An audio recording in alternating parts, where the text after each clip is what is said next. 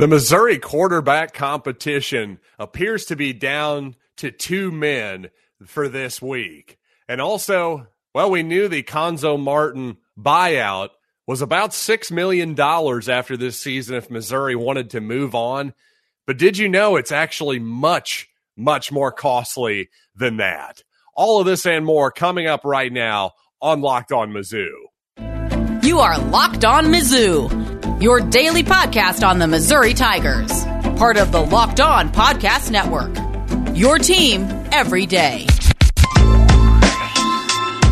Hey, all you true sons and daughters, I'm John Miller, your Mizzou mafioso and the central scrutinizer of Missouri Tigers football and basketball. And thank you for making this show your first listen. And please do make one of our many many other Missouri shows like Locked On Royals, Locked On Cardinals, or Locked On Blues, Locked On Chiefs, whatever your bag is, you got to check it all out wherever you get your podcasts. So, just really quickly here at the top, I want to correct something from yesterday's show. I said that Mario McKinney moved on to junior college, which was true for a while, but now Mario is at New Mexico State, as somebody on YouTube hope, helpfully pointed out. So thanks to that commenter. Seriously, it's nice to get a helpful YouTube comment for a change. But you know what? Hopefully, I'll be helpful to you on this edition of Locked On Mizzou. So far, it looks like just based on the portion of practice that Missouri media got to see this week, looks like we're down to Connor Bazelak and Brady Cook as your potential starters for Saturday's game against Florida. Nothing against Tyler Macon, but it doesn't seem like he's in the plans right now. And Eli Drinkwitz has definitely said that he doesn't have time to to prepare three players to play that position in just one week. And you know what? If Missouri's going to win this game, I think it's really paramount that the Tigers get off to a fast start. And often this season, other than maybe with the exception of Notably, the Boston College game, I thought Missouri got off to a really good start for the most part. But often the Tigers have just dug themselves holes lately in this season. So whoever Missouri's starting quarterback is, whatever we do, don't throw the ball up for grabs like we did in our first drive in the previous game. And the thing is, with as much talent as Florida should have in theory, this just looks like a team that's ready to fold. So if Missouri can get a quick 7 nothing lead, maybe force a 3 and out on defense, get the crowd into the ball game, maybe the maybe the Gators will just be ready to get on that flight a little early mentally and head back to Gainesville. I think that's a strong possibility actually. And if that's going to happen, well obviously that Missouri defense is going to have quite a challenge in front of it still at this point because obviously the Florida defense has had major, major issues recently, including giving up over 50 points to Samford this past weekend, and 42 of which were in the first half. That's pretty frightening if you're a Gator fan. But again, that offense, though, while Missouri has played a lot better defense the last couple weeks, I wouldn't just be guaranteeing that Missouri is going to shut down the Florida offense by any stretch of the imagination this week. Emory Jones, for as limited as he can be as a passer at times, I do think he's improved as a passer this season. But man, he's a really strong runner. Dan Mullen, you got to give him credit for being able to design a varied rushing attack that takes advantage of a runner at quarterback. So Steve Wilks and that defense they've got a, a big challenge on their hands this weekend. Now, Steve Wilks was asked, what's the difference been the past two or three weeks, especially the last couple weeks, right? A good showing uh, on the ground against Georgia, a really good showing overall, its best defensive performance of the season for my money against South Carolina. Well, according to Wilks, it's all been the same scheme. And from what I can tell, that's exactly right. I haven't seen a whole lot different. According to Wilks, it's a my gap mentality defense. And this is a quote here. And when I say my gap, great things happen. Basically, what he's saying is do your job, to put it really simply. And that's what I saw a lot on film during a lot of Missouri's defensive struggles is just guys trying to do too much. guys lunging at the football, trying to make plays that are outside of their responsibilities.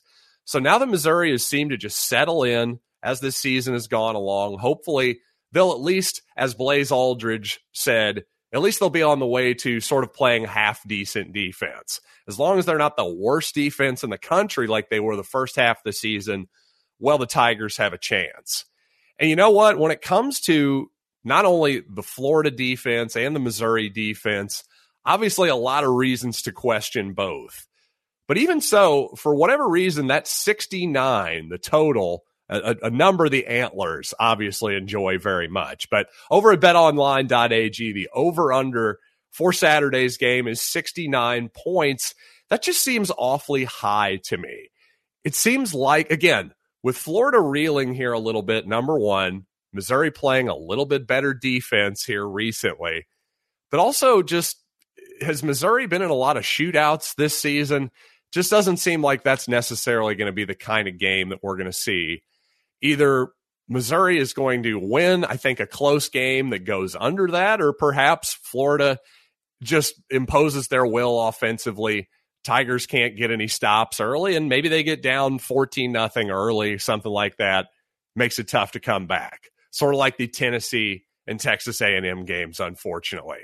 I could see those scenarios playing themselves out, but I'm still thinking a close game is probably more likely based on what we've seen from Florida. So for some reason, I just want to go against the conventional wisdom here and take the under 69 points. Call me crazy. But if you have your own feelings about how this Missouri Florida football game is going to play out, or any other game throughout the country, well, Prize Picks has you covered because they're a leader in college sports daily fantasy, offering more college football props on the mid majors and the Power Five than anybody out there. And if you want to test a proposition on, say, our boy Tyler Badie, for instance, well, you'll have plenty of options over at Prize Picks. Combine multiple propositions together for even better odds, and you get and guess what? When you use the promo code locked on, here's the best part you'll get a 100% deposit match up to $100. Again, just be sure to use that promo code locked on to receive a 100% instant deposit match all the way up to 100 bucks at Prize Picks Daily Fantasy made easy. Before we get back in to the gridiron, let's shift our attention to basketball just for a moment. And this becomes because Gabe DeArmond over at Power Mizzou did some nice reporting here recently about Cuonzo Martin's contract and his buyout. So if you're getting concerned about the Cuonzo Martin era, and frankly, after getting blown out by Kansas City, who could blame you? Well, there's something very, very interesting to note here that Gabe uncovered. You see, I think most of us realize that there's a fairly significant buyout at the end of this season. Six million dollars is the number, and I've seen that number a lot online. It seems like a lot of fans are very aware that hey, Missouri wants to get rid of Cuonzo after this season. They're going to have to pony up six million bucks. But what's not so well known is that after Missouri made the NCAA tournament last season, well, that triggered not only the doubling of Cuonzo's buyouts from three million to six million after this season. Well, there's also a date there that is to me even more significant than the buyout total itself because Cuonzo can now not be terminated before May 1st. So even if Missouri with its athletic department that's been running in the red for a few years now, even if they're able to find some donors or a rich donor to pony up that kind of dough, if they can find themselves the $6 million man, literally, well, that's fantastic. But here's the problem May 1st, that is a full month after the end of the NCAA tournament.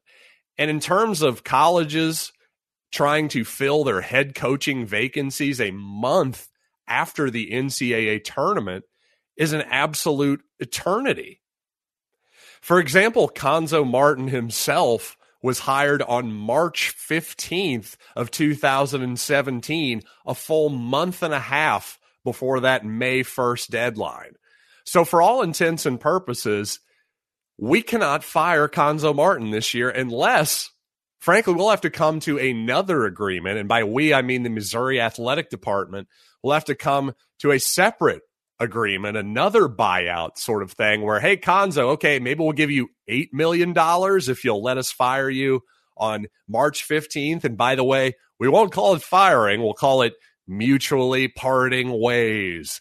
So to me, I said yesterday on the program that even with the benefit of hindsight, I don't know how you don't do the Cuonzo Martin thing. I don't know how you don't give him give him the money. If if that's what it took to get the Porters in the fold, I think after three years in the basement of the SEC, that's what you had to do. But if you would have told me this clause, because by the way, this clause is in effect the following year as well, even though the buyout is cut in half to $3 million in 2023. Well, the May 1st deadline remains. So, number one, whoever is Cuonzo Martin's agent, well played, sir. You did your client a heck of a job there. That's one of the craziest contracts I've ever seen. But number two, if you're the Missouri Athletic Department, if you're former Missouri Athletic Director Jim Sterk, what were you thinking? Listen, the buyout was one thing. Six million bucks. I mean, that's a lot of money. But man, if you really want to get rid of a guy, you can probably find six million dollars somewhere. I hate to say it. But the May 1st thing is a non starter. Nobody should have ever agreed to that. And frankly, everybody at the Missouri Athletic Department should be taking a look in the mirror for that one. And coming up, I've got another crazy Tyler Badie stat. It's going to give you some great context about the incredible season that that young man is having. And I also want to give a little bit of credit to South Carolina coach Shane Beamer for having the guts to do something that a lot of coaches, including Bob Stoops, wouldn't have the guts to do. But before we get there, let's do a little visualization exercise, okay? Stick with me here for a second. The putt to win the tournament. This is it. If you sink it, the championship is yours. You'll be holding the claret jug. But on your backswing, oh no, your hat falls over your eyes. Is this how you're running your business? Poor visibility because you're still relying on spreadsheets and outdated finance software. Well, to see the full picture, you need to upgrade to NetSuite by Oracle. NetSuite is the number one cloud financial system to power your growth with visibility and control of your financials, inventory, HR, planning, budgeting, and more. NetSuite is everything you need to grow all in one place. Over 27,000 businesses already use NetSuite, and right now through the end of this year, NetSuite is offering a one of a kind financing program to those ready to upgrade at netsuite.com slash locked on NCAA. Head to netsuite.com slash locked on NCAA for special end of year financing on the number one financial system for growing businesses. That's netsuite.com slash locked on NCAA and by Built Bar, the best tasting protein bar ever conceived in this universe, or frankly, any other. Let's be brutally honest. And if you haven't tried a Built Bar by now, you're simply missing out because these are not your grandma's protein bars. No, these actually taste good. They're not chalky, they're not waxy. No, Built Bars are soft covered in 100% real chocolate. And when you bite into one, you know you're getting something different and something good.